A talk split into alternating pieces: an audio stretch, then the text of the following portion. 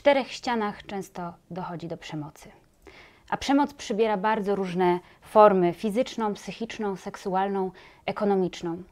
Nieoficjalne dane wskazują, że blisko milion osób rocznie doświadcza przemocy domowej, a policyjne statystyki wskazują, że jest takich osób 90 tysięcy. 90 tysięcy osób, które miały odwagę zabrać głos. Dlaczego nie reagujemy na przemoc? Dane za rok 2018 ze statystyk policyjnych to ponad 88 tysięcy ofiar przemocy, z czego 65 tysięcy to kobiety, 10 tysięcy to mężczyźni, a ponad 12 tysięcy to osoby małoletnie. Osób podejrzewanych o stosowanie przemocy jest blisko 74 tysiące, z czego miażdżącą przewagę stanowią mężczyźni, bo aż 67 tysięcy. Prawie 44 tysięcy sprawców przemocy w momencie jej popełnienia znajdowało się pod wpływem alkoholu i substancji psychoaktywnych. To są dane ze statystyk policyjnych. Witam Państwa na kolejnym webinarze Strefy Psycha Uniwersytetu SWPS. Ja nazywam się Janna Gutral, jestem psychologiem i psychoterapeutą, a o tych zatrważających danych, o tym, gdzie szukać pomocy, o tym, y, co może świadczyć o przemocy domowej, będę rozmawiać z moim i Państwa dzisiejszym gościem, doktor Agnieszką Bratkiewicz, y, psychologiem klinicznym, specjalizującym się y, w pracy z osobami E, w kryzysie, zmagającymi się z doświadczeniami traumy. Od lat prowadzi badania w zakresie e, działań terapeutycznych, diagnostycznych, edukacyjnych, ale także aktywnie działa e, zawodowo jako interwent kryzysowych. kryzysowy. Witam serdecznie Pani doktor. Witam. Dzień dobry, czy już raczej dobry wieczór. Dobry wieczór Państwu. Dla tych z Państwa, którzy są z nami po raz pierwszy, przypomnę, że webinary Strefy Psyche e, zostały stworzone z myślą o tych z Państwa, którzy szukają rzetelnej, zweryfikowanej, prawdziwej wiedzy, e, a poza tym, że tę wiedzę staramy się przekazać, to również dajemy Państwu szansę na to, żebyście mogli zadać niezbędne e, pytania, które Państwa nurtują. Po prawej stronie ekranu znajdziecie Państwo okno czatu, w którym już teraz możecie zadawać pytanie, pytania skierowane do naszej ekspertki na jak największą ilość z tych pytań postaramy się dzisiaj odpowiedzieć. E, aby zacząć naszą rozmowę, e, chciałabym e, zacząć od takiej może krótkiej refleksji, ale też obserwacji, ponieważ przyjrzałam się komentarzom, które pojawiły się na mhm. Facebooku Strefy Psyche, kiedy zaczęto ogłaszać nasze spotkanie. I pojawiło się tam wiele historii osobistych y, osób, które doświadczyły takiej traumy związanej y, z stosowaniem wobec nich y, przemocy domowej. I formy tej przemocy były bardzo różne. Wspólnym mianownikiem było ogromne cierpienie, wstyd, żal, poczucie bezsilności. Czym jest przemoc domowa? No Trudno jednym słowem określić, tak jak e, pani sama tutaj powiedziała, dlatego że może przybierać różne formy.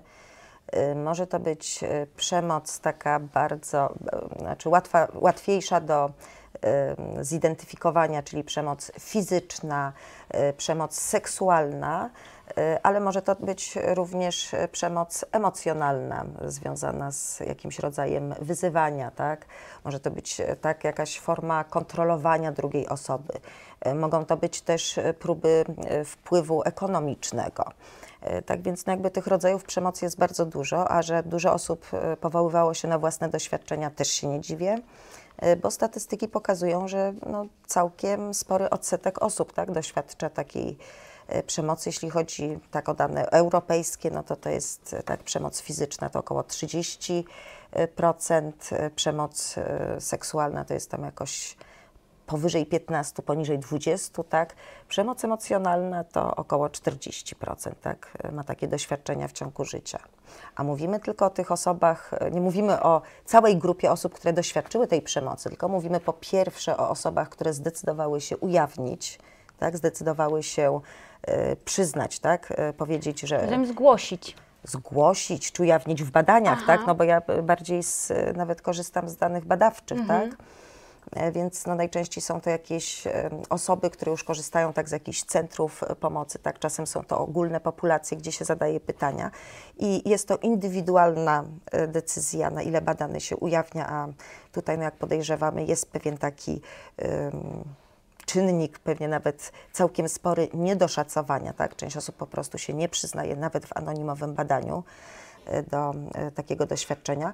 Druga kwestia to jest kwestia rozpoznania przemocy jako przemocy, bo my wychodzimy z bardzo różnych e, backgroundów, z bardzo różnych środowisk e, i e, różne formy zachowania, w zależnie od naszych doświadczeń, od kultury, w której wzrastaliśmy, my identyfikujemy jako przemocowe albo nie. Na przykład przeglądając takie dane dotyczące przemocy domowej, emocjonalnej na świecie. Znalazłam bardzo zaskakujące tak, statystyki pokazujące, że no, po, tak, po analizie różnych badań wynika, że jest na świecie jest najniższy tak, e, procentowo tak, wśród kobiet odsetek e, przemocy emocjonalnej w Afryce. Czy to znaczy, że tam no, nie, nie, ma przemocy wobec kobiet? Nie, ja podejrzewam, że e, tamtejsze kobiety często nie rozpoznają zachowań przemocowych, tak, przemocy emocjonalnej właśnie jako przemocy, tak, dla nich tak, na przykład stwierdzenie E, co robisz, e, ty głupia krowo, albo e, spróbuj tak jeszcze raz zrobić, a zobaczysz, pożałujesz i tak dalej, to dla nich jest być może coś, co mieści się w kanonie normalnych zachowań, nie definiują tego po prostu jako przemoc. Funkcjonuje takie, taki termin jak przemoc w białych rękawiczkach. E, jak Pani zdefiniowałaby mm, taką, mm, takie zjawisko? Czy to jest właśnie, czy to są właśnie te zachowania, które trudno jest nam e, w sposób jasny i konkretny zdefiniować, zdiagnozować jako te e, objawy przemocy? I jak ta przemoc w białych rękawiczkach funkcjonuje? No to są na pewno takie elementy przemocy, które jakby nie zostawiają śladów fizycznych, czyli no, nie mówimy o przemocy, która zostawia siniaki, tak? E, nie jest e, to, najczęściej to są różne formy takiej przemocy psychologicznej i tutaj jedną z, z częstszych form przemocy e, jest kontrolowanie nadmierne kontrolowanie swojego partnera czy no, członka rodziny, członka swojej grupy w najróżniejszych kwestiach, tak? Na, jak on ma się ubierać, jak ma się zachowywać, e, szczególnie jak ma się tam zachowywać e, często wobec płci przeciwnej, tak czasem jest to jakąś zazdrością tłumaczone. Natomiast takie próby kontroli, tak, no, zazwyczaj są przemocowe. Powiedziała Pani, że to, są, to jest nadmierna kontrola. Ja mhm. się zastanawiam, po czym poznać, że ona jest już nadmierna? To znaczy, jaką miarą tutaj posługiwać się, żeby y, zaczęło to w nas y, budować najpierw y, sygnały ostrzegawcze, a potem też poszukiwać pomocy, kiedy nabierzemy już przekonania, że to jest zachowanie w pewien sposób nadmiarowe. No bo rozumiem, że kontrola ubioru czasami no, sugerujemy partnerom, w czym mhm. wyglądałby lepiej albo co nam by się bardziej podobało. Czasami no, kierujemy się zazdrością, czy gdzieś zazdrość pojawi się w naszym związku, czy emocjonalności kiedy możemy nabrać tego przekonania, że to są zachowania nadmiarowe, które powinny nas niepokoić? No więc po pierwsze bardzo ważnym kryterium jest subiektywne odczucie, na ile mi przeszkadza ten poziom kontroli, który stosuje partner, dlatego że nawet prawnie, tak, bardzo często różne formy przemocy, mobbingu są zdefiniowane w zależności od subiektywnego odczucia ofiary. Jeśli ofiara ma poczucie, że jest prześladowana, to, no, to, to, oznacza, że, że w jakiś sposób to prześladowanie się dzieje. Co by było tutaj kluczem? No, y, y, po, y, poziom tej kontroli, bo zupełnie czym innym jest doradzenie partnerowi, słuchaj, lepiej wyglądasz w tej bluzce, natomiast no, nie ma żadnych wątpliwości, że jeśli partner tak, czy partnerka powie, ale ja mam zamiar i tak wyjść w tej drugiej, to no, nie spotkają go z tego powodu żadne mhm. sankcje. Mhm. Natomiast no, jeśli pojawia się już takie poczucie, że ja naprawdę nie mogę włożyć tego, co bym chciała, że jeśli nie postąpię z wolą tej innej osoby, to w jakiś sposób jest to dla mnie zagrażające, no to jest już taki wyraźny sygnał y, tego, że możemy, że, że tak naprawdę może być tutaj taka przemoc w białych rękawiczkach, być może zastraszanie Zastraszanie też właśnie bardzo często my myślimy, że co to jest zastraszanie, mhm. że to jest powiedzenie wprost y, zabiję cię, tak, y, y, nie wiem, zgwałcę, napadnę twoją rodzinę, złożę na ciebie skargę do urzędu skarbowego, tak, no to, to, to rozumiemy, że to są wyraźne groźby, tak. Mhm. Natomiast groźby też mogą mieć znaczenie subiektywne, mogą być bardziej takie ukryte, na przykład wiesz, e, lepiej nie wyprowadzaj mnie z równowagi, bo nie chcesz e, zobaczyć tego, co się wtedy wydarzy, prawda? Hmm. Nie padło żadne brzydkie, brzydkie słowo, można powiedzieć, że ton wypowiedzi jest łagodny, natomiast jeśli umieścimy w odpowiednim kontekście, tak, to jak najbardziej może to być element groźby, taki element przemocowy. Paweł dopytuje, czy kontrola telefonu, SMS-ów, przeglądanie wszelakich komunikatorów, czy też próba sprawowania kontroli za pomocą urządzeń telefonicznych, wyobrażam sobie, że pytania, gdzie jesteś, co robisz, z kim jesteś, wyślij mi zdjęcie, czy też mogą być formą przemocy? No, na pewno mogą być formą przemocy, czy też mogą być takim czynnikiem ryzyka, że tak osoba, która sprawuje taką bardzo silną, bardzo daleko posuniętą kontrolę, może być skłonna do przemocy, no bo tutaj mamy pewne e, wskaźniki korelacji. E, Tak jak mówię, no, niewątpliwie e, jakby granica, bo często trudno postawić tą granicę na sztywno, tak, gdzie ona przebiega. Natomiast w bardzo dużym stopniu zależy to od reakcji dru drugiego partnera. Tak? Jeśli wbrew woli e, partnera czy, czy członka rodziny ktoś przejrzał jego telefon, e, nic mu o tym nie mówiąc, no jednak jest to jakiś taki element e, intymny i wyobrażam sobie, że bez bardzo poważnych podejrzeń, tak? E, e, Nie wiem, że na przykład no, osoba zażywa narkotyki, tak, ale mamy bardzo poważne podejrzenia, że no nie wiem, nas zdradza. Wyobrażam sobie, że żona, która ma bardzo dużo sygnałów, decyduje się, przegląda w końcu ten telefon męża. E, No, okej, tak? W, tak? w takich sytuacjach wyobrażam sobie, jeśli to jest jednorazowe, tak jakoś związane z jakimiś emocjami, no od razu bym tego jako, y, y, jako, jako przemocowe niekoniecznie kwalifikowała. Natomiast jeśli takie zachowania stają się pewnego rodzaju normą i jeśli y, partner posuwa się poza granice, które my akceptujemy, w sensie my nie życzymy sobie tak naprawdę, żeby przeglądał nam Rozumiem, ten że telefon. partner też ma świadomość tego, że to jest nasza granica i my nie chcemy, żeby prze, przekraczał, żeby ją przekraczał, więcej zaglądał do tego telefonu, a ktoś dalej to robi, to? Tak, no zazwyczaj, zazwyczaj e, e, ofiara tą granicę stawia, no w różny sposób ją próbuje e, tak zasygnalizować. Często jest tak, że przy jakby takiej większej agresji bardzo łatwo się wycofuje, to prawda. Natomiast tak, jest to często jakby działanie wbrew naszej woli. Dlaczego tkwimy zatem w związkach przemocowych? Bo jest to zjawisko, y, które jest częste. E, Zapewne pani doktor w swojej praktyce też spotyka osoby, Tak. które doświadczają przemocy, a mimo to decydują się e, w takim e, związku pozostać. I dlaczego tak trudno jest się z nich wydostać? Tak, regularnie. Albo spotykam osoby, które decydują się wyjść z tych związków, ale mimo to wracają, tak, później znowu się decydują wyjść, później znowu wracają, także jest taka, powiedzmy, dy, dynamika chwiejna. E, Dlaczego? No po pierwsze, tak jak, jak, jak bada się te osoby, to to jest bardzo ciekawe, że praktycznie 100% e, osób, które doświadczyło przemocy, w, e, deklaruje, że do końca miały nadzieję, że partner się zmieni. Tak? Nierealistyczną troszeczkę można powiedzieć już w tym kontekście, natomiast jakby ich bezpośrednim jakby doświadczeniem jest to, że zazwyczaj miałem nadzieję, że partner się zmieni. E, Natomiast inne czynniki, które się pojawiają, e, to jest e, no, chociażby lęk przed tym, jak ja sobie poradzę bez partnera, tak? Część osób no, z różnych przyczyn jest w jakiejś takiej zależności, powiedzmy sobie, nie tylko ekonomicznej, bo wbrew pozorom ta ekonomiczna przemoc w Europie no, to jest kilka procent, ale, ale to nie jest najczęstsza forma przemocy, tak? E, ale w różnego rodzaju zależnościach takich, no nie wiem, rodzinnych, emocjonalnych, znajomościowych, związanych z e, posiadaniem dzieci.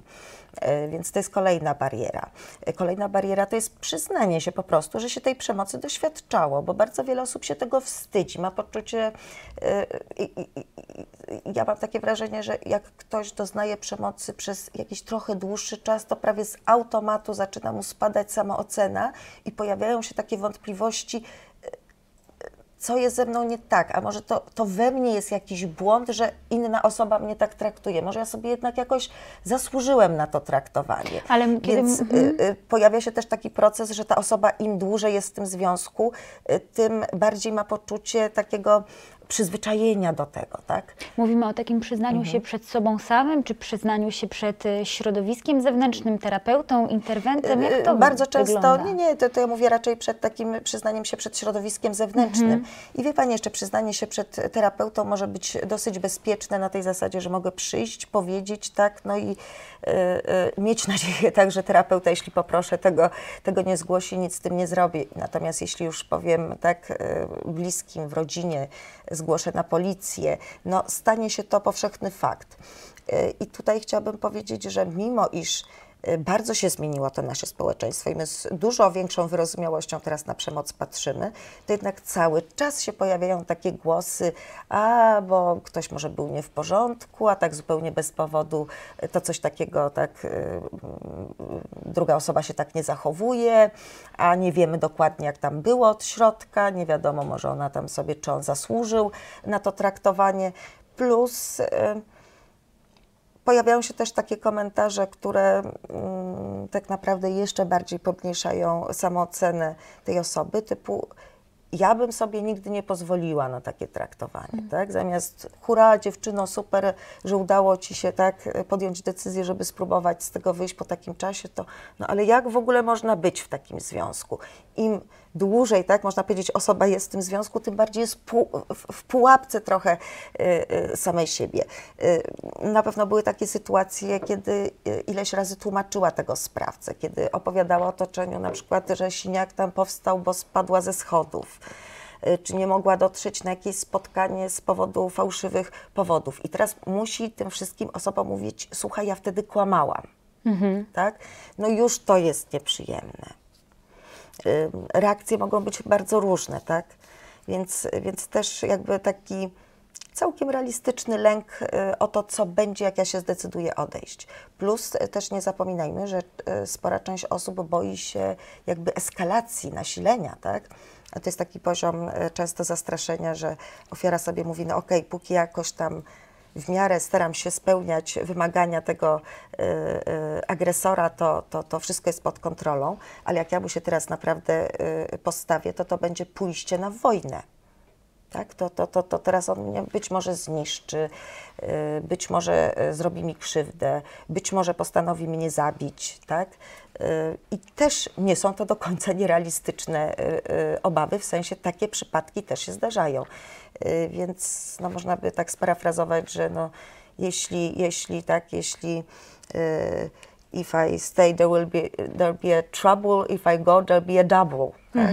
Więc często to jest takie poczucie, że no, będzie jeszcze gorzej tak naprawdę. Może być Tak jeszcze źle i tak niedobrze. Tak. E, wraz z tym, jak rozmawiamy, powołuje się pani doktor na swoje mm, mm, przykłady z praktyki. Mhm. E, Coraz więcej osób e, em, przychodzi do nas z pytaniami Mhm. i ja uważniam to, że państwo e, macie odwagę i chęć zabrać głos w tak ważnej moim zdaniem dyskusji. E, Paweł kontynuuje swoje pytanie, co zrobić w sytuacji, gdy ofiara przemocy, gdy mamy jednoznacznie pewność, że przemoc ma miejsce, odmawia tak. przyjęcia pomocy. Rozumiem z perspektywy takiej interwencji przyjacielskiej. Jak przekonać, jak wesprzeć taką osobę, żeby zgłosiła się y, po pomoc? No to jest rzeczywiście duży, duży dylemat i duża trudność, e, jak tutaj zadziałać. E, Jakbym odpowiadała no, z takiej pozycji przyjacielskiej, tak? Znaczy, po, po, po pierwsze tak, no niestety jest to też taka decyzja indywidualna, wyobrażam sobie, że czas, czasem możemy podjąć taką decyzję bezwzględną, niezależnie od tego, czy ofiara e, chce tej pomocy, czy nie. Jeśli uważam, że jest zagrożone bezpośrednio jej życie, to ja będę interweniować, będę to zgłaszać, tak, no, e, tak jak czasem w takich ekstremalnych sytuacjach podejmujemy też decyzje o na przykład podjęciu ważnych decyzji za innych e, członków rodziny, jeśli mamy poczucie, że no w jakiś sposób może to, nie wiem, no, dotyczyć takich najważniejszych spraw.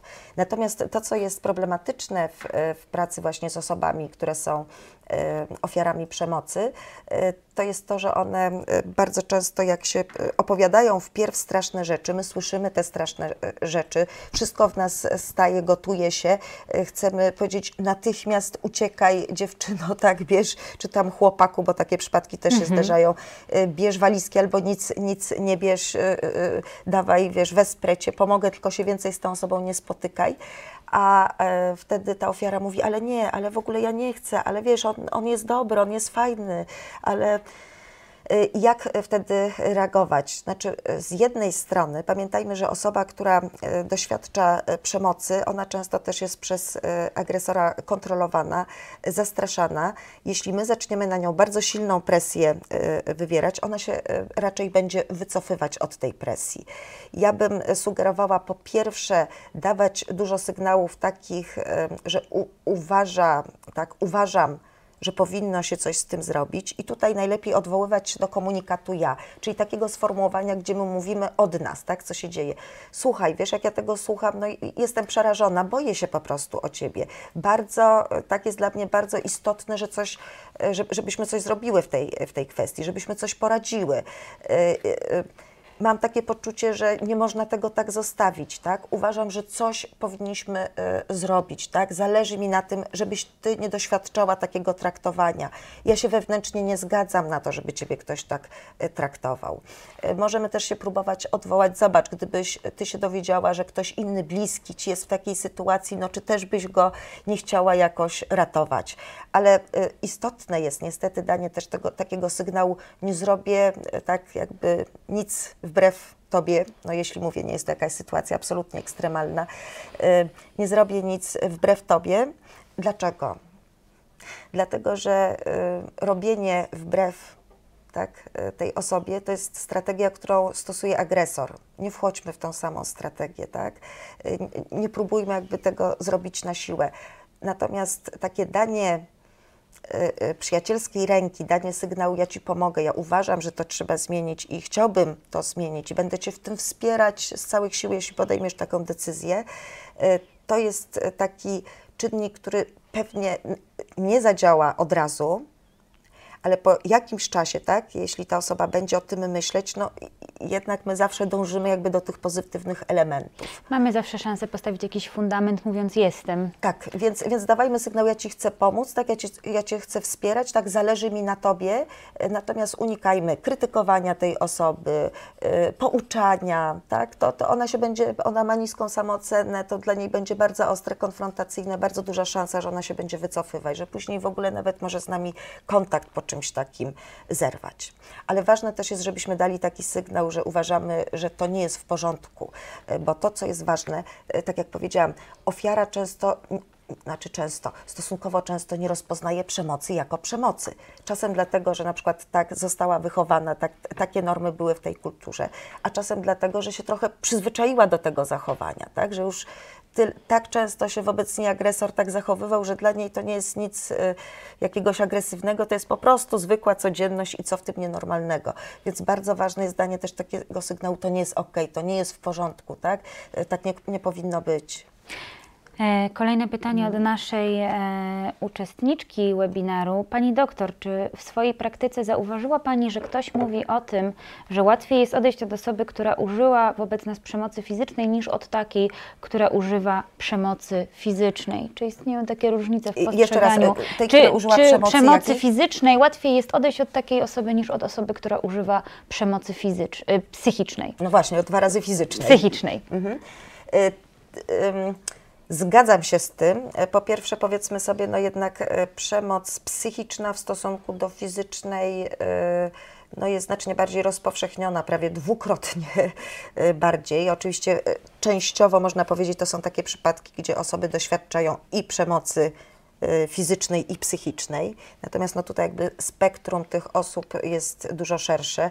Oczywiście, że, jak, że trudniej odejść, bo jak powiedzieliśmy, taką przemoc jako przemoc dużo trudniej y, z, z, y, zidentyfikować, tak? rozpoznać, że to jest coś nie w porządku mniej jest takich twardych dowodów związanych z przemocą. Tak? Po pobiciu można pójść na, ob, na obdukcję. To, no, rzeczywiście to jest, można powiedzieć, taki fakt. Tak jak powiemy, partner mnie e, pobił, no to jest oczywiste, że przekroczył granicę. Tak? E, e, większość osób zacznie mówić, no tak, to, to, to, to oczywiste, to odejdź od niego. Natomiast kiedy powiemy, partner mi mówi, że jestem za gruba, hmm. tak? Że cokolwiek włożę, brzydko wyglądam. No, aż tak nas to, to, to nie alarmuje. Rozumiem, że możemy też to filtrować przez różne poziomy naszych y, osobistych y, zniekształceń i przekonań, mhm. poniekąd tłumacząc y, tę przemoc psychiczną od przemocy fizycznej. Faktycznie trudniej jest znaleźć inne wyjaśnienie. Co dzieje się z psychiką osoby, która długotrwale doświadcza przemocy? No tak jak powiedziałam, takim Y, najbardziej zgeneralizowanym, czy jednym z najbardziej zgeneralizowanych efektów to jest bardzo silne obniżenie samooceny. No my jesteśmy jednak e, zwierzakami społecznymi, silnie reagujemy na to, jak nas traktuje środowisko, jak nas traktuje otoczenie. Jeśli otoczenie ni stąd, ni zowąd zac- zaczęłoby nas wynosić na piedestał, to, to nasza samoocena zaczęłaby automatycznie rosnąć. No i oczywiście w drugą stronę, jeśli to otoczenie najbliższe, tak, najbardziej zaufane nas atakuje, e, e, e, podkopuje tę samoocenę, zastrasza, zawstydza, no wtedy można powiedzieć, że no są to takie, jak to powiedzieć, trudne, tak, em, elementy. I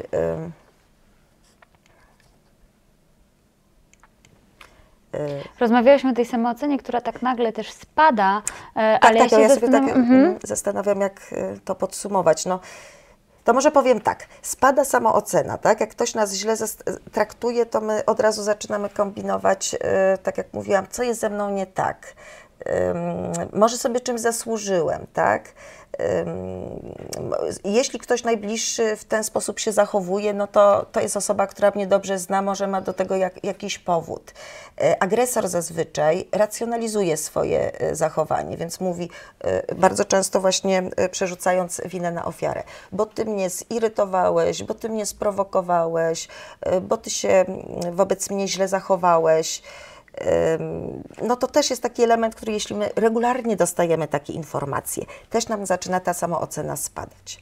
No i teraz co się jakby dzieje, jakie są dalej konsekwencje tego, że ta samoocena nam spada? Po pierwsze, wzrasta nam ryzyko wszelkich zaburzeń yy, psychicznych. Yy, Tutaj szczególnie yy, depresja, szczególnie PTSD, szczególnie no, różnego rodzaju też y, używanie substancji psychoaktywnych w takiej próbie poradzenia sobie. Bardzo gwałtownie y, rośnie nam ryzyko y, popełnienia samobójstwa i to jest chyba taki najsilniejszy i najbardziej dramatyczny efekt doświadczenia przemocy, który tutaj bym chciała podkreślić. I on właśnie w dużym stopniu wynika z tego, że, mm, że doświadczamy tak, tych, tych, tych negatywnych bodźców, że ta samoocena nam spadła. Spada nam e, funkcjonowanie fizyczne, e, w sensie pogarsza się nasze zdrowie fizyczne. E, I to nie tylko tak jakby e, na skutek prostego przełożenia, że sprawca nam, nam coś, nie wiem, złamał czy odbił i z tego powodu ten narząd nie działa. Nie, po prostu tak jak się porównuje e, statystyki tak funkcjonowania e, osób, które są ofiarami przemocy domowej i w podobnym wieku, tak, w podobnej jakiejś tam grupie socjodemograficznej osób, które nie doświadczają takiej przemocy, to ta druga grupa ewidentnie ma pogorszony stan zdrowia fizycznego. No i y, pogarsza się też funkcjonowanie po prostu, y, tak? Sfery aktywności, funkcjonowanie zawodowe, funkcjonowanie towarzyskie, funkcjonowanie w świecie w ogóle.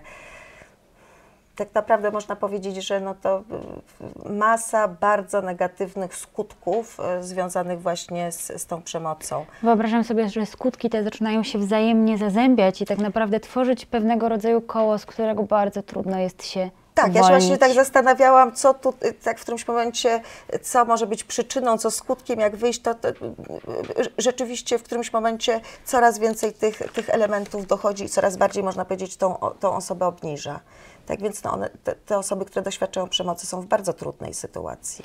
Kolejne pytanie od Piotra, pani doktor, czy jeżeli ktoś jest agresorem w rodzinie, ale jednocześnie Mhm. jest tak postrzegany społecznie jako osoba e, bardzo e, mm, towarzyska, ekstrawertywna, Mhm. uprzejma, zabawna, e, mm, stawia się w pozycji, że to jednak ona jest ofiarą, a tutaj jakoś znosi tego rodzaju mm, trudności związane z funkcjonowaniem rodzinnym, ta, to, że jest agresorem jakoś nie jest postrzegane, dostrzegane przez otoczenie, jak w taki sposób rozmawiać z osobą, żeby się zreflektowała. O to pyta Piotr. Ja się zastanawiam, czy w ogóle jest to możliwe z Pani doświadczenia i z wyników badań, e, żeby agresor zreflektował się nad swoim zachowaniem e, i podjął terapię, leczenie, interwencję nastawioną na kontrolowanie pewnych impulsów, które z niego wynikają. Jest to, jest to możliwe, chociaż e, no tak odwołując się do mojego doświadczenia, jest to rzeczywiście e, stosunkowo rzadka sytuacja i zazwyczaj e, agresora mocno motywuje jakiś taki zewnętrzny czynnik, na przykład kurator, tak, który się pojawia nad nim, na przykład jakiś wyrok sądowy, na przykład no, pozew o rozwód, który, który żona złożyła. Tak, w takich sytuacjach rzeczywiście mi się zdarzyło, że przychodzili agresorzy pracować, natomiast no, rzeczywiście nie są to osoby chętne do pracy. Natomiast jeśli chodzi o, tak, o agresorów, zwłaszcza męskich agresorów, tutaj no, trzeba powiedzieć, że to są ba bardzo szeroka grupa, więc trudno dać jedną wskazówkę. Mhm. Tak? Pamiętam takie, takie badanie, gdzie próbowano tak jakby klasterować, w sensie y, wyłonić typy różnych sprawców przemocy e, domowej. E, no i w dużym stopniu e, tak, tam wyłoniono cztery typy, no i to były osoby, które się charakteryzowały albo niezbyt wysokim intelektem i bardzo niską samokontrolą, albo ponownie bardzo niskim intelektem na granicy, tak, z opóźnieniem i niską samooceną, tak, problemami jakby takiej samoregulacji. Albo pojawiał się taki typ um, aspołeczny, tak byśmy powiedzieli, takiego y, troszeczkę y, definicja psychopaty, czyli osoba o niskich wyrzutach społecznych, niskim poczuciu winy, skłonna do tego, żeby racjonalizować swoje złe uczynki, egoistyczna, tak, nastawiona na siebie. E, no i na koniec, tak e, też można powiedzieć, takie osoby, e, była też grupa osób, które miały wysoką inteligencję, nie, nie, nie wykazywały żadnych zaburzeń tak, psychicznych czy, czy, czy, czy, czy przystosowania ewidentnie widocznych. Natomiast no, pojawiała się tutaj obniżona, obniżony element albo samokontroli, albo bardzo silne poczucie winy, łatwa skłonność frustrowania się. Tak więc tych mechanizmów jest bardzo dużo. Jak rozmawiać z, ze sprawcą? Znowu myślę, że takim narzędziem, które najbardziej tutaj pomaga, jest dawanie takiego sygnału ze swojej perspektywy. Słuchaj, wiesz, widziałem, jak tam, no nie wiem, rozmawiasz ze swoją żoną i powiem ci, że jak ja bym był na miejscu tej żony, to no, źle bym się z tym czuł, jakbyś tak do mnie powiedział. Y, byłoby mi przykro, może bym się wystraszył, może bym się poczuł zawstydzony, nie pasowałoby mi to. W taki sposób dajemy sygnał, że zachowanie było no, y, y, dyskusyjne, natomiast to nie mówimy konfrontacyjnie, źle się zachowałeś, tak?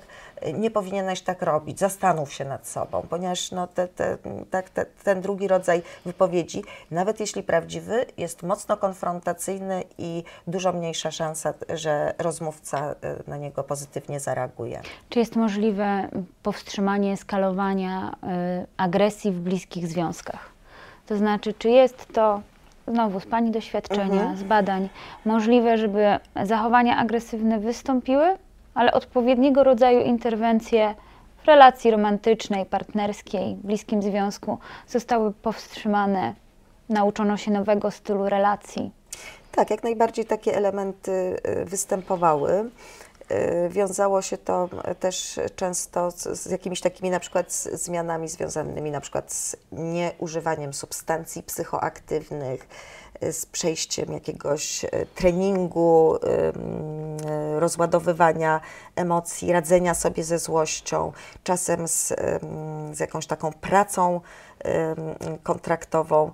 Natomiast jak mówię, no tutaj e, trudniej, jakby mniej tych, tych przykładów jest, no bo dużo mniej jest sprawców przemocy, którzy przychodzą i aktywnie rzeczywiście chcą e, e, pracować. Ja mam dużo więcej ofiar, tak? Co, co, ofiarę co chwilę jakąś trafiam przemocy takiej, śmakiej czy, czy owakiej, a sprawca to raczej Justyn... sporadyczne wizyty. Justyna dopytuje e, mhm. o to, rozmawiałyśmy o samoocenie, jako, o spadku samooceny mhm. jako konsekwencji bycia w relacji przemocowej czy byciu, byciu ofiarą przemocy, e, a Justyna dopytuje, skąd u ofiar przemocy psychicznej i emocjonalnej tak silne poczucie winy i dlaczego tak trudno jest się go pozbyć?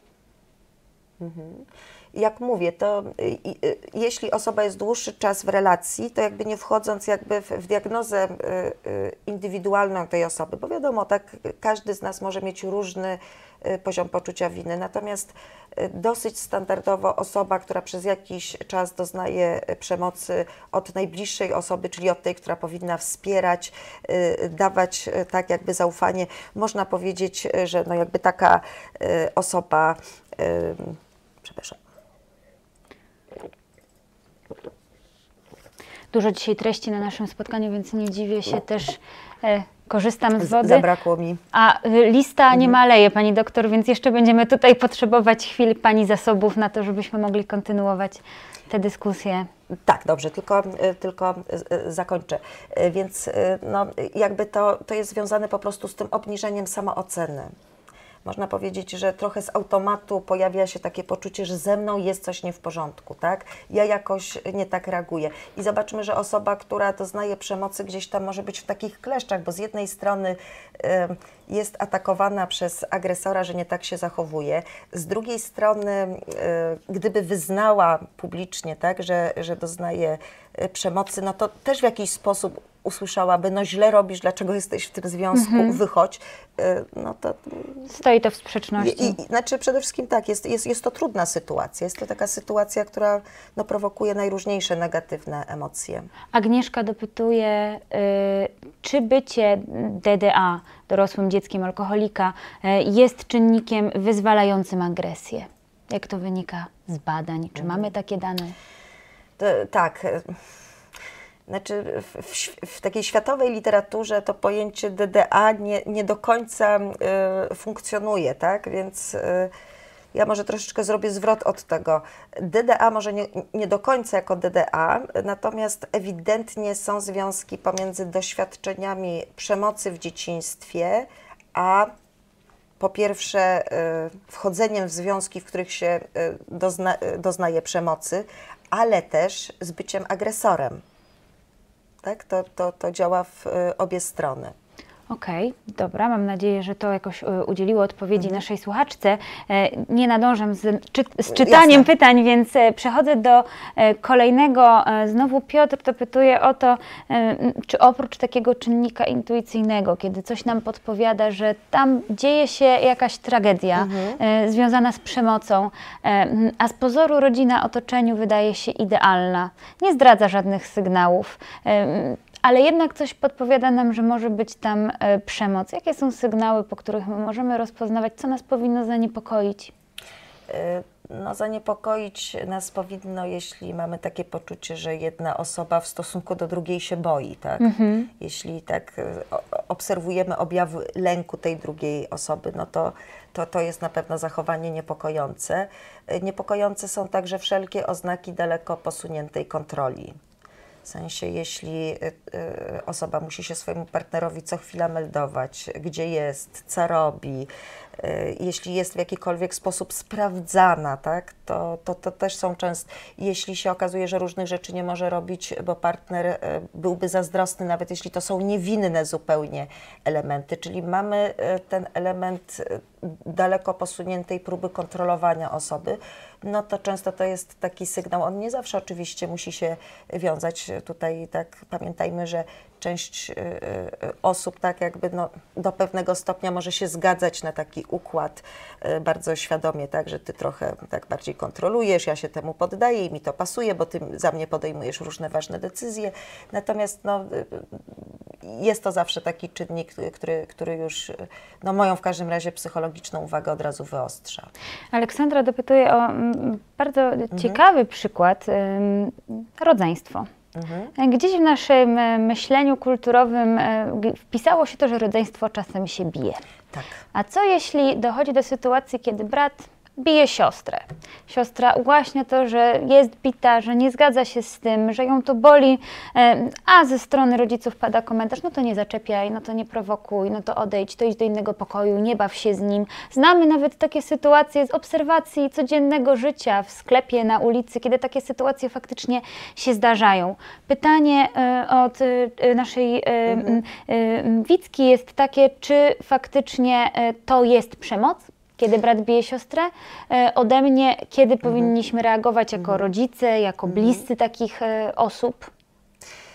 Tak, to jest to oczywiście przemoc, e, kiedy, kiedy brat bije siostrę, czy kiedy siostra bije brata, również jest to przemoc, tak? Kiedy oni się wzajemnie biją, również jest to przemoc. Rozumiem taką sytuację, kiedy dzieci powiedzmy stosunkowo w niewielkim wieku podobne, po, po, podobnej masy regularnie tak się ścierają, bardzo ciężko ustalić, kto z, zaczął, tak, no wtedy być może można jakoś tam to rozkładać na zasadzie, że oboje nad sobą panu, panujmy, ale w innych sytuacjach warto, żeby dawać ten sygnał.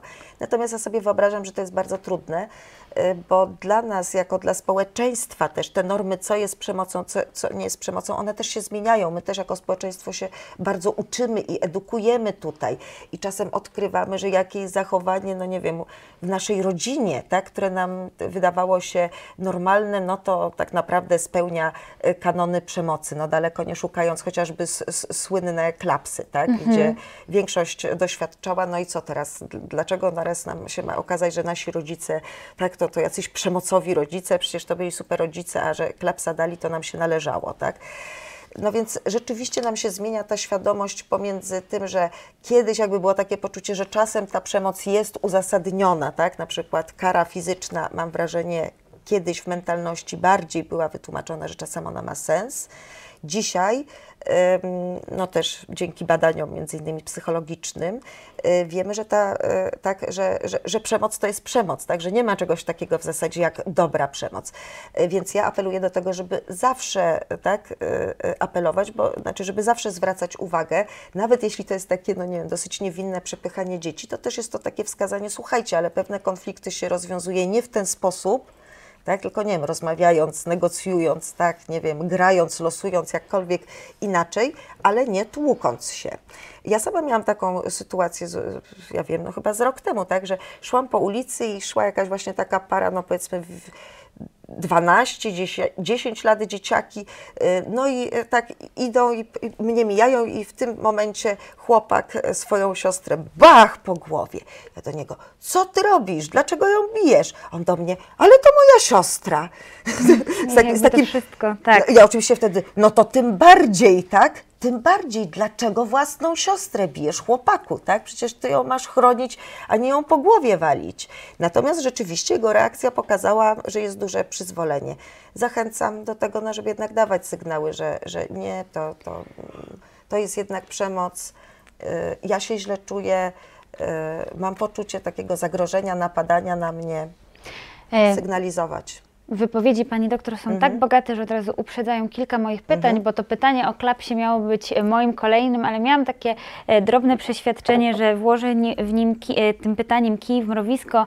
Przecież mamy takie przekonania w języku polskim jak bite, niezgnite dzieci i ryby głosu nie mają. Daje to szerokie przyzwolenie na, na stosowanie takiego nadużycia, przekroczenia granicy, przemocy i cieszę się, że o tym mówimy w kontekście zwłaszcza niedawno obchodzonego e, Międzynarodowego Dnia Praw e, Dziecka, że ugłaśniamy to, że klaps jest e, przemocą. E, Natomiast też jeden z naszych uczestników zapytał o to, co robić w sytuacji, kiedy jesteśmy na przykład w restauracji, w miejscu publicznym e, i ojciec, nieznany nam, przypadkowy mężczyzna siedzący w restauracji, do swojego syna zwraca się w sposób e, agresywny, przekraczający e, granice. Jeszcze odwołuje się do, do pytania, żeby na pewno sprawdzić, czy przytaczam na przykład w restauracji, ojciec mówi do syna około 10 lat, doprowadzasz mnie do szewskiej pasji, ale mnie wkurzyłeś w słowach nieco bardziej niecenzuralnych, których przytoczyć tu nie możemy.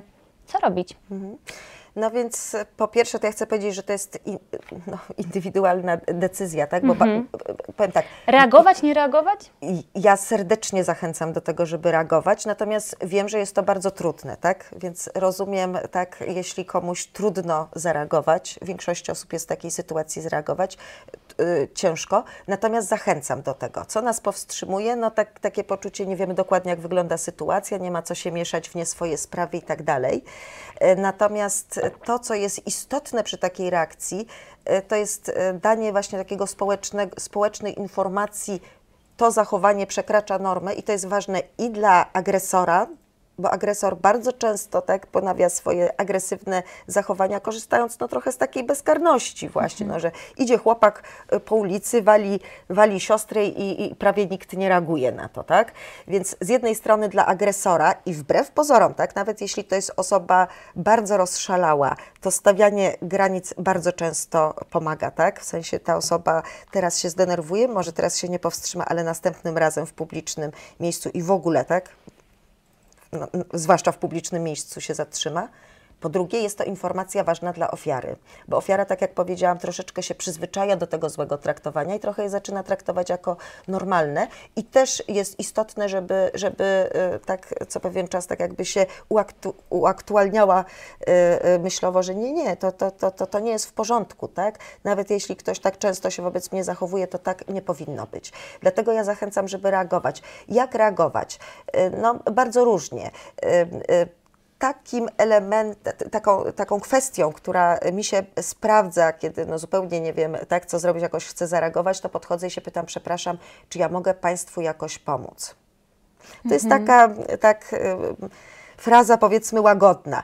Y, no i tak, jeśli tam no, jakoś jestem zbywana, no to często daję taki sygnał, no bo zaniepokoiłam się, tak słyszałam tutaj no właśnie krzyki, tak, y, y, wystraszyłam się, tak, zaniepokoiłam się o pana syna, tak jak się czuję, więc to, co zachęcam znowu, no mówić o sobie, tak? Mhm. Dlaczego, dlaczego tutaj chcemy zareagować. Raczej y, y, nie ma się co obawiać czegoś takiego, że jeśli my odezwiemy się do agresora, to on się później wyżyje na ofierze.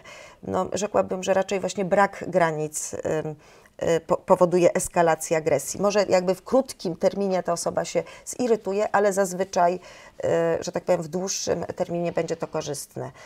Także zachęcam do interwencji. No ja sama też, nie, starając się nie być gołosłowna, co, co, widzę, jakąś sytuację, reaguję. Bardzo dużo miałam najróżniejszych sytuacji. Nigdy się to nie skończyło źle. Tak? Nigdy się to nie skończyło źle.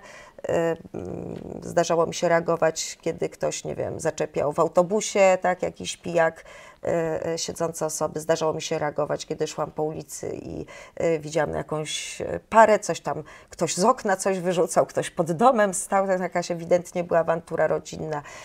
Zdarzało mi się, no nie wiem, reagować, kiedy no, gdzieś na podwórku, na ulicy widziałam, że ktoś kogoś szarpie. No i przyznam, że reakcje były różne. Tak zazwyczaj staram się reagować w ten sposób, żeby dać taki prosty komunikat, zwłaszcza jak widzę, że już jest przemoc fizyczna, to przepraszam bardzo, bardzo proszę, żeby tą osobę puścić. Tak? Ja bardzo proszę, żeby Pan puścił tą osobę. I na przykład pamiętam bardzo dobrze taką sytuację, e, gdzie właśnie no, było takie szarpanie, e, odwrócił się na, na tą kwestię do mnie agresor, no i tam rzucił mi taką wiązankę, że no, oczywiście przed kamerą, nie, e, ale ja bym nawet nie była w stanie, bo ja połowy tych słów nie, zna, nie znałam. E, ja mówię, dobrze, tak? E, może pan mieć swoją opinię na mój temat, ale bardzo proszę, żeby pan puścił tą panią, tak? I, i on tam do mnie rzucał, tak, te, te, te wiązki, a ja powtarzałam, fajnie, ale niech pan ją puści. On w którymś momencie puścił i ta ofiara od razu w tył, zwrot i długa, tak widziałam, że gdzieś tam się oddaliła, on tam jeszcze postał, do mnie pokrzyczał, mówię, dziękuję bardzo panu, dziękuję, że pan ją puścił. On mi tam jeszcze jakąś wiązkę puścił na pożegnanie i tak, tak się to zakończyło. Tak? Więc... Czyli proszę Państwa, reagujmy, jak widać, są różne sposoby, są różne patowe sytuacje, z których można wyjść cała, jednocześnie obronić te ofiary, a myślę, że to co najważniejsze, dać jej sygnał, e, że to nie jest normalne tak, zachowanie. Nawet jeśli mamy takie poczucie, że my po prostu przechodząc powiemy tak, y, nie akceptujemy tego. Pamiętajmy też, że zawsze możemy się odwołać do tego, że proszę, przepraszam bardzo, ale zwłaszcza jeśli tak, no jest ewidentnie to jakaś przemoc yy, yy, tak yy, fizyczna, jakieś szarpanie tak ewidentne, jakieś zastraszanie i tak dalej. Przepraszam bardzo, ale proszę zaprzestać tego działania albo zadzwonię na policję, tak? Rozmawiałyśmy o, e, teraz Pani przytoczyła mhm. też żywo sytuację szarpaniny e, zaobserwowanej na ulicy. E, pytaliśmy już, rozmawialiśmy już o tym, jak wspierać osoby, które doświadczają przemocy. Kolejne pytanie od naszych widzów. E, jak wspierać dzieci, w których e, rodzice wobec siebie, a konkretnie wobec matki stosowana jest przemoc? E, wiemy o tym, wspieramy taką osobę. Oczywiście decyzja należy do niej w pewnym rodzaju dotycząca interwencji w tej kwestii, ale co możemy zrobić dla dzieci? Czy możemy zrobić coś dla dzieci znajdujących się w takiej sytuacji? No, no to, wie Pani co, to jest strasznie trudne pytanie. Dotyka bardzo bolesnego elementu, bo dzieci potwornie cierpią e, w tych, w tych sytuacjach. Oh. Na pewno tak y, możemy y, zachęcać, tak, jeśli, znaczy, jeśli, dostaniemy informację, tak, że dziecko doznaje przemocy, na pewno zachęcajmy do y, zgłoszenia tego na policję rozważmy samodzielne zgłoszenie na policję, bo tutaj już rzeczywiście no, jest to sytuacja. Czyli jak dobrze wyższej... rozumiem, również jako osoba trzecia, która ma świadomość tego, że dziecko jest bezpośrednim, e, tak. bezpośrednią ofiarą przemocy w rodzinie, tak. mamy prawo zgłosić, zainterweniować taką sytuację na tak. policję. To... Nawet mhm. wręcz na, należałoby, nawet wręcz należałoby no bo to już nie jest e, tak jakaś sytuacja, gdzie no możemy powiedzieć, że są jakieś złożone, nie wiem, zależności, że może nie znamy całej sytuacji. Tutaj ewidentnie jest osoba, która jest słabsza, e, e, nie w pełni jakby swoich sił, możliwości, która nie ma szans tak naprawdę w zetknięciu z dorosłym człowiekiem, więc no tutaj rzeczywiście bym już taką rozważała interwencję, nawet na twardo. A co wobec dzieci, które są świadkami przemocy? Nie, nie doświadczają jej, ale mamy przypuszczenia, mamy albo bezpośrednią mm. wiedzę i świadomość tego, że są świadkami awantur, że są świadkami przemocy pomiędzy rodzicami. Jak możemy je wesprzeć? Co możemy dla nich zrobić jako bliscy takich dzieci? Tak, no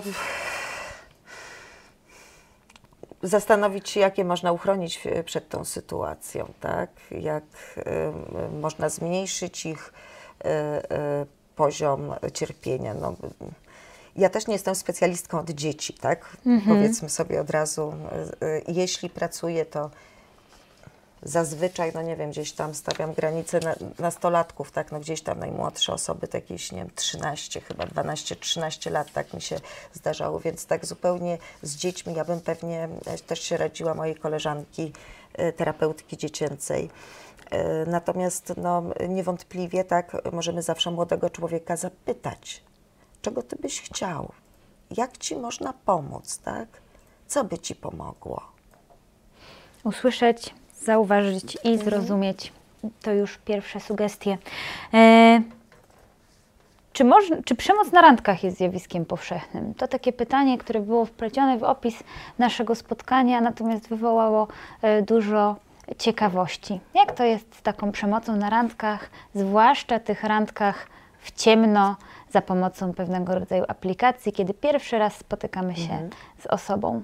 No i znowu, na przykład jeśli chodzi o polskie dane, to ja zupełnie nie znam, nie mam pojęcia, czy jakakolwiek tego typu statystyka czy badanie było y, y, robione, tak, więc y, jakby nie umiem z tej pozycji się wypowiedzieć. Natomiast no, biorąc pod uwagę jakby poziom no, tak, tak, przemocy seksualnej, czy ogólnie tych doświadczeń, no to można powiedzieć, że gdzieś no, jedna piąta, jedna szósta tak, e, e, kobiet może być narażona na tego typu doświadczenia. E, powoli zbliżamy się do końca naszego spotkania, więc jeżeli ktoś z Państwa jeszcze e, zwlekał z jakimś e, pytaniem, to, to już ostatnia chwila na to, aby je zadać. Jest także taka forma przemocy, która polega na wymawianiu drugiej stronie choroby psychicznej, to znaczy unaocznianiu, jakby przekonywaniu, że ta tak. osoba cierpi na różnego rodzaju zaburzenia psychiczne, trudności z tym związane i dzięki temu, a w zasadzie wykorzystywane jest to kontra niej, nawet jeżeli nie jest to prawdą, do stosowania tak. przemocy i nadużyć. Czy ma Pani doświadczenie tak. w kwestii wspierania takich osób i gdzie takie osoby mogą również poszukiwać? Znaczy, jakby to y, y, wmawianie choroby psychicznej, to to nie jest jakaś y, rzadka sytuacja, to jest dosyć częsta praktyka wobec sprawców, tak, wobec ofiary na zasadzie ty jesteś szalona, czy też szalony, tak, bo jak mówię... Nienormalna, nienormalny. Tak, nienormalna, nienormalny, ty, ty, ty, ty, w ogóle nie wiesz, co się dzieje, ty masz jakieś chore wizje, to oczywiście jest też taki, no powiedzmy jakby naj, jeden z najprostszych sposobów wytłumaczenia, dlaczego na przykład ofiara miałaby mówić tak, że, że sprawca jest dla niej nie, niedobry. I tak mam oczywiście, no, na, na, nawet teraz na tapecie mam taką sytuację, gdzie... Yy, jest e, w związku przemoc, tak? I e, sprawca w bardzo silny sposób próbuje wmówić ofierze, że jest na pewno chora psychicznie, odwołując się do tego, że członek jej rodziny rzeczywiście chorował psychicznie, nawet urządził e, konsultację, to znaczy zawiózł ją do psychiatry, chcąc zdiagnozować jako chorą psychicznie. No nie dostał tej diagnozy, bo pani psychiatra stwierdziła, że no nie widzi oznak e, żadnej choroby psychicznej, a tylko bardzo wysoki stres, tak, e, który być może wynika tutaj z sytuacji. Natomiast tak, to, to są podejmowane takie działania albo w sposób bardziej instytucjonalny, albo nawet w takim poletku codziennym, e, e, tak, w takich wyzwiskach rzucanych e, przez agresora po prostu do ofiary w domowym zaciszu. Podsumowując, gdzie ofiary przemocy mogą szukać pomocy? Do jakich miejsc się udać? y, Z jakich y, stron internetowych skorzystać? Pod jakie drzwi, do jakich drzwi zapukać? Pod jakie telefony zadzwonić? E, Na pewno można się wybierać do jakiegokolwiek e, e, centrum, które zajmuje się e, pomo- tak, e, nie wiem, przemocą, tak, e, pomoc rodzinie. Tam zazwyczaj też są osoby jakby doświadczone w tej kwestii. Każdej gminie jest ośrodek e, interwencji kryzysowej, tak. Na poziomie miasta to oznacza e, dla każdej dzielnicy powinien być. E, Jeśli jest nagła sytuacja, też można się tam udać, tak, tam bezpłatnie, tak, powinniśmy zostać przyjęci w sytuacji awaryjnej. Można próbować dzwonić na telefony zaufania, tak? Można po prostu to zgłosić na policję, tak? No to, to, to, to jest przemoc, na przykład e, chociażby groźby, tak, najróżniejsze, wypowiadane pod, pod naszym adresem, to, to, to, to jest sprawa ścigana z urzędu, tak? Więc, e, więc e, możemy próbować w ten sposób urzędowo. Można pójść do prawnika, tak?